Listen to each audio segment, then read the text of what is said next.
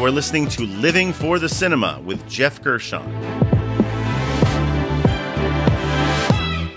I am a cinema enthusiast of all genres, here to discuss with you one film every episode. The good, the bad, and the ugly of what makes each film unique. And just as a warning, these films might be in theaters now, or they may be from 10, 20, 30 years ago. But regardless, there's a strong possibility that I will be revealing spoilers. I might give away the plot or the ending in this review, so just be warned. We are here to discuss Running Scared, which came out in 1986 and was directed by Peter Hyams.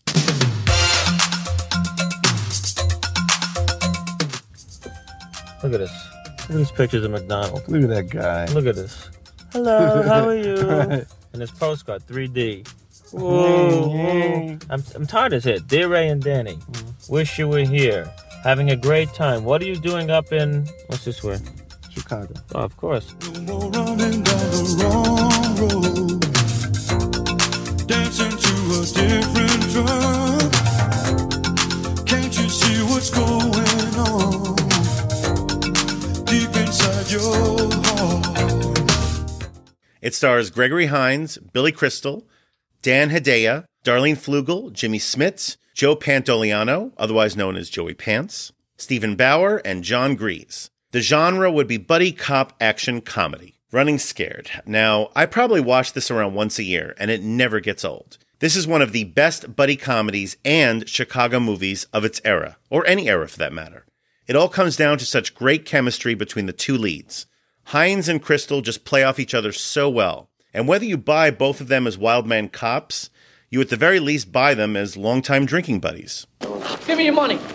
What? You heard me. Give me your fucking money. Hey, man, don't shoot. You're mugging us? I don't believe this. You better believe it or you're dead. Give us your money. Oh, no. All right, here, take this. It's full of money. No, no, no. Th- that's mine. Don't fuck with me, man. We want your cash, not your luggage. All right, you can take the cash, but we need the wallets. We want it all. Hurry. Oh, come on, let us keep the driver's licenses and the snapshots. And our badges. Shit. Right, what do you think? We all wear uniforms. We all drive around in cars that say police on them. Excuse me. Look, see, I'm, I'm with you. You're under arrest. You have the right to remain silent. Anything you do or say will be used against you. You have the right to an attorney. If Give you me- give me your guns, one, man. No, no, you can have the cash, but uh, we got to keep the guns. Shit. No, I don't want to be You have the right to a responsible for guns falling breakfast. into the hands of riffraffs such as You have the right to the yourself. beverage of your choice in the got guns. precinct coffee shop. Now, fellas, this is just me talking. But I would rather get shot with one of those pissant 22s than with my 38. Now, you're already under arrest. Don't make it any worse for yourself. Get, I'm gonna shoot your ass. Pointing a gun at a police officer? Can we waste them for that? I think so. Yeah. The banter is good and the action is well staged. As for the story, well, it's nothing you haven't seen dozens of times before. They're trying to take down the biggest drug dealer in Chicago, I think. Well, the story's just not important at the end of the day. Not when you have pre LA Law Jimmy Smits hamming it up as local drug kingpin Julio Gonzalez. Yes, that's really his name. And post Goonies Joey Pants stealing every scene that he's in as Snake, who is a sad sack bagman who our protagonists have way too much fun tormenting in the first half of this film, in scenes that probably haven't aged that well. Because Hines and Crystal are not playing real cops. They're playing movie cops named Hughes and Costanzo. They sometimes shoot first, they blackmail suspects, they frame suspects, for parking violations, to be fair, and they even steal property from suspects. And they're just having such fun playing these guys that it gets to be truly infectious. Oh, hey, yo, can I have your attention, please? This block is being designated a neighborhood. What's he doing? Rich people make him crazy. There's a guy up here named Snake. He's wearing garage sale clothes, and the top of his hair looks like a parakeet. He also has fifty thousand dollars in small bills in a briefcase. As his neighbors, it's your responsibility to make sure there are no suspicious characters or evil perpetrators lurking in the area who would seek to do him harm. Again, fifty thousand dollars in small bills, tax free. Journeyman director Peter Hyams makes great use of Chicago locations for some pretty impressive set pieces, including an exciting car chase on the L, which is the elevated train, and the now legendary multi level climactic shootout inside the William Thompson Center, which is a building that all these years later I still feel the need to visit whenever I'm downtown. And finally, there's Michael McDonald's Sweet Freedom. This song might be the most shamelessly catchy soundtrack song of the 80s that's not sung by Kenny Loggins or Tina Turner. It's used perfectly as the soundtrack for the Key West montage halfway through, which is just bizarrely entertaining and gorgeous to look at. Even when you consider that we're witnessing our two protagonists meet an endless array of women that would put James Bond or even Wilt Chamberlain to shame. But hey, it was the 80s. Likely STDs aside, these guys are a great pair, and I wish they did more movies together. And that brings me to the categories. And the first category is Best Needle Drop. This would be the best song cue or piece of score used throughout the runtime of the film. And of course, the best needle drop is Sweet Freedom. If any song was ever designed to just put you in a good mood, it's this one. Not only that, but it fits the sequence perfectly. Our heroes are clearly besides themselves with joy, just being able to get away from the snowy, grimy grind of Chicago for a couple weeks. And the contrast of Michael McDonald's soothing baritone with a boisterous horn section just nails the tone that these scenes are going for.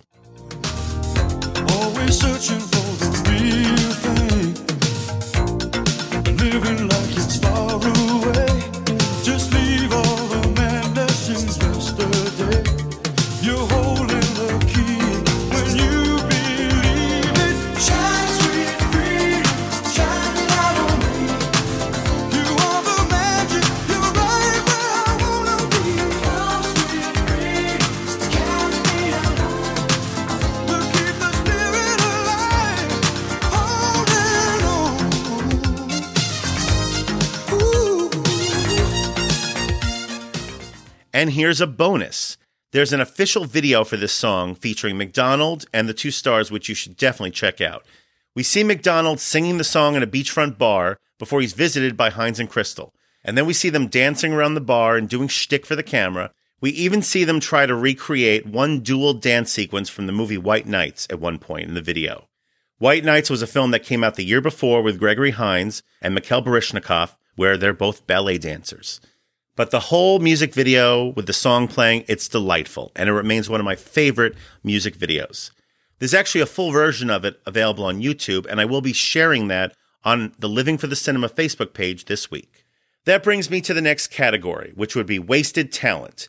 This is the most underutilized talent involved with the film. Well, this was early in his career, and at the time, there were unfortunately very limited opportunities for Latino actors who weren't named Estevez or Julia. It's still a bit sad to see Jimmy Smits in such a cliched role, with such a cliched name, no less. Julio Gonzalez, really? I remember I even cringed when I heard this, watching this as a kid. And he doesn't have much to do but boast and threaten or obsess about his latest cocaine shipment. Now, I get it. Smits, as Gonzalez, he's just there to be the villainous foil for our heroes, Hughes and Costanzo. And at the very least, Smits nails all the notes he's supposed to. And his character does seem sufficiently menacing when he needs to be. He serves his purpose, but with an actor the caliber of Smits, this role was just a flat out waste of his talent. You're under arrest. You know the routine. Very good. You have the right to remain silent. Now, what else? What else?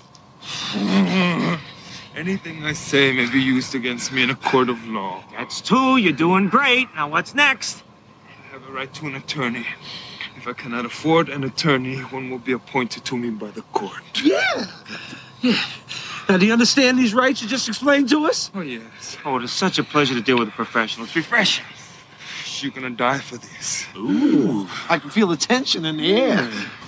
And that brings me to the trailer moment. This is the scene or moment that best describes this movie. There are just so many fun moments in this film, but the one that always gets me is an exciting sequence that I referenced earlier. Our heroes are staking out the airport, I believe it's O'Hare Airport, watching for Julio Gonzalez to pick up his latest shipment, which they just got a tip on.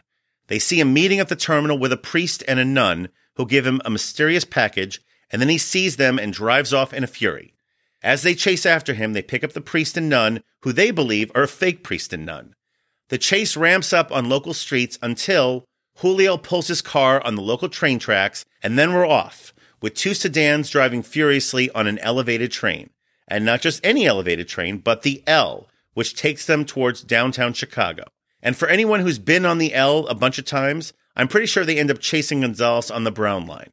They're going through tunnels, they're evading trains, their passengers are getting freaked out.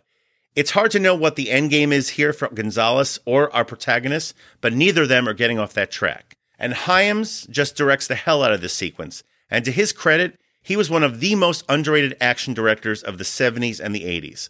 I've been revisiting a lot of films directed by Peter Hyams lately, and there's a lot of genuinely inventive stuff ranging from an out of control driving without brake sequence featuring Elliott Gould in Capricorn 1 to a harrowing spacewalk sequence in his 2001 sequel, 2010, the year we make contact. He had a really good run. And he outdoes himself with this sequence as we get track level shots, fun interactions within their cars, and even a helicopter shot of the two cars speeding down the tracks to nail the authenticity of the sequence so we know they're really on the train. Just hearing Crystal's Costanzo update the radio dispatch on their latest location as we pull away, that's your trailer moment. 4763, please be advised that a roadblock has been set up at the next exit. Use extreme caution. 4763. Pursuit has left the interstate. Now we're on the L.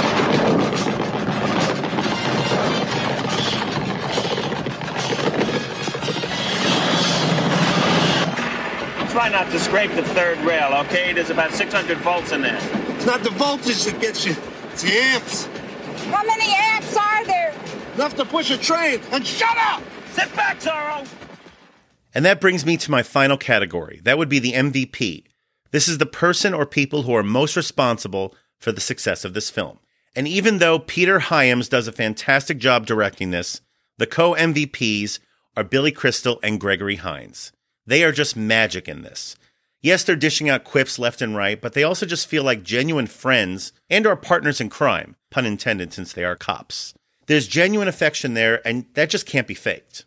Now, you wouldn't know it from Billy Crystal's acting career after this movie, but he holds his own in the action sequences, alongside Gregory Hines, who has always been a very gifted physical actor. And along those lines, their camaraderie even translates into easy shorthand between them during those action sequences. There are at least two moments in the film when someone else with a gun seemingly has the drop on both of them. And then, just by pretty much half nodding at each other, they just know how to respond and how to neutralize their threat. And yet, my favorite scenes in this movie just involve these guys chatting it up. Where'd you get hit? It hurts, doesn't it? 16 good years in the force. And I get it from another cop. Which one did it to you? Tony, I think. I'll get him for you, don't worry. If it's bad, you go to Florida without me. You're all right. Just promise me you'll go without me. All right, all right, I promise I'll go without you. You'd go without me? You just asked me to go without you. Without me? You son of a bitch. Where's my gun? I'll kill you first. Now, considering that this film was pretty successful and that the mid 80s was just the time for more films featuring dueling cops, it's still pretty disappointing in retrospect that Gregory Hines and Billy Crystal never teamed up for a sequel. There was talk a couple years later after this came out of bringing them back for a new adventure in London or something along those lines. Now, me personally, I would have loved to have seen them back on the streets of Chicago. But hell, I would have paid to see these guys team up even at an insurance seminar. I don't care. These guys were just too good together. I suspect that one reason this didn't get sequelized was that within the next couple of years after the release of Running Scared, you had several more successful buddy cop movies released, which kind of stole its thunder. Lethal Weapon, Midnight Run, Stakeout, Turner and Hooch. Seriously, that was a buddy cop movie, even though it features a dog. And pretty much all of these properties were spun off into sequels and or TV incarnations. So maybe the buddy cop marketplace just became too crowded. I don't know. I love those first two Lethal Weapon films and Midnight Run. All three of them are probably better films overall than Running Scared. But at the end of the day, on the pure chemistry scale, I would rank the team up of Gregory Hines and Billy Crystal, Hughes and Costanzo, up there with any of them.